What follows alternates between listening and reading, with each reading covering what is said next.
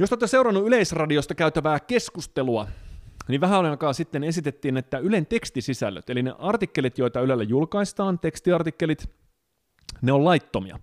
Ja syy sille, minkä takia näin ajatellaan, on se, että EUn kilpailuoikeudessa velvoitetaan tai sanotaan, että, että valtio saa tuottaa sellaisia palveluita ja hyödykkeitä, joita ei markkinoilla muuten syntyisi. Ja äh, yleisradioyhtiöt Suomessa ja muualla on TV- ja radiotoiminnan osalta saanut tästä ikään kuin poikkeus hyväksynnän, että okei, vaikka TV- ja radiotoimintaa onkin kaupallista, niin silti te saatte tehdä sitä, mutta, mutta ette muuta. Ja nyt sitten Yle on kuitenkin laajentanut tätä toimintaansa tekstiartikkeleihin, eli tavallaan printtimediaan, vaikka se nyt ei niin kuin printtinä olekaan, mutta niin kuin digiprinttiin, niin se ei enää mene tähän EUn kilpailuoikeuden sisään. Valtio ei saa tuottaa tämmöistä sisältöä. Ja se on se syy, minkä takia nyt ajatellaan, että Yleisradion tekstiartikkelit on laittomia.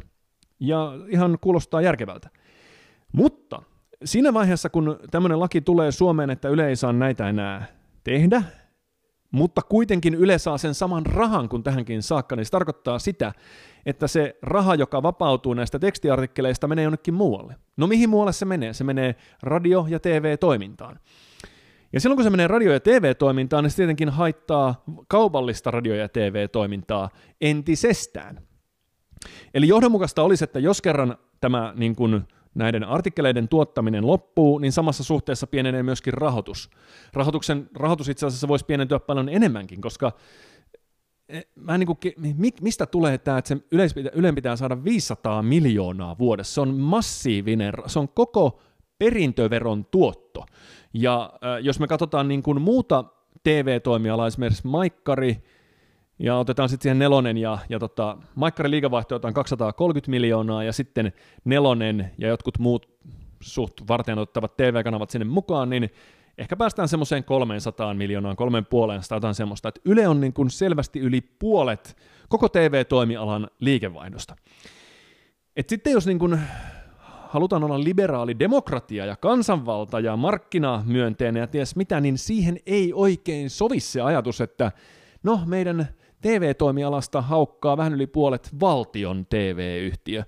Et musta tuntuu, että niinku seuraavaa ton koko luokan valtion TV-yhtiötä joutuu melkein tuonne Pohjois-Korean rajoille matkustamaan, että semmoinen löytyy. No, anyway, se kysymys on, että Yleä tarvitaan kyllä, mutta että tarvitaanko 500 miljoonaa, niin se on kokonaan eri asia. Se, mikä mulle tuli säkkiseltään mieleen, on se, että kun kilpailuoikeudessa sanotaan, että Yle, tai siis, että valtio saa tuottaa sellaisia palveluita ja, ja tota noin, niin tuotteita, joita muuten ei markkinoilla synny, esimerkiksi vaikka rautatiet, niin nyt kun se on saanut, kun Yle on saanut tämän vapautuksen erikoisluvan TV- ja radiotoimintaan, niin sitten se tuottaisi sellaisia sisältöjä, joita ei muuten markkinoilla synny. Ja jos me katsotaan niin kuin jotain viihdeohjelmia, niin kyllä varmasti syntyy. Viihdeohjelmia todellakin syntyy kaupallisin perustein.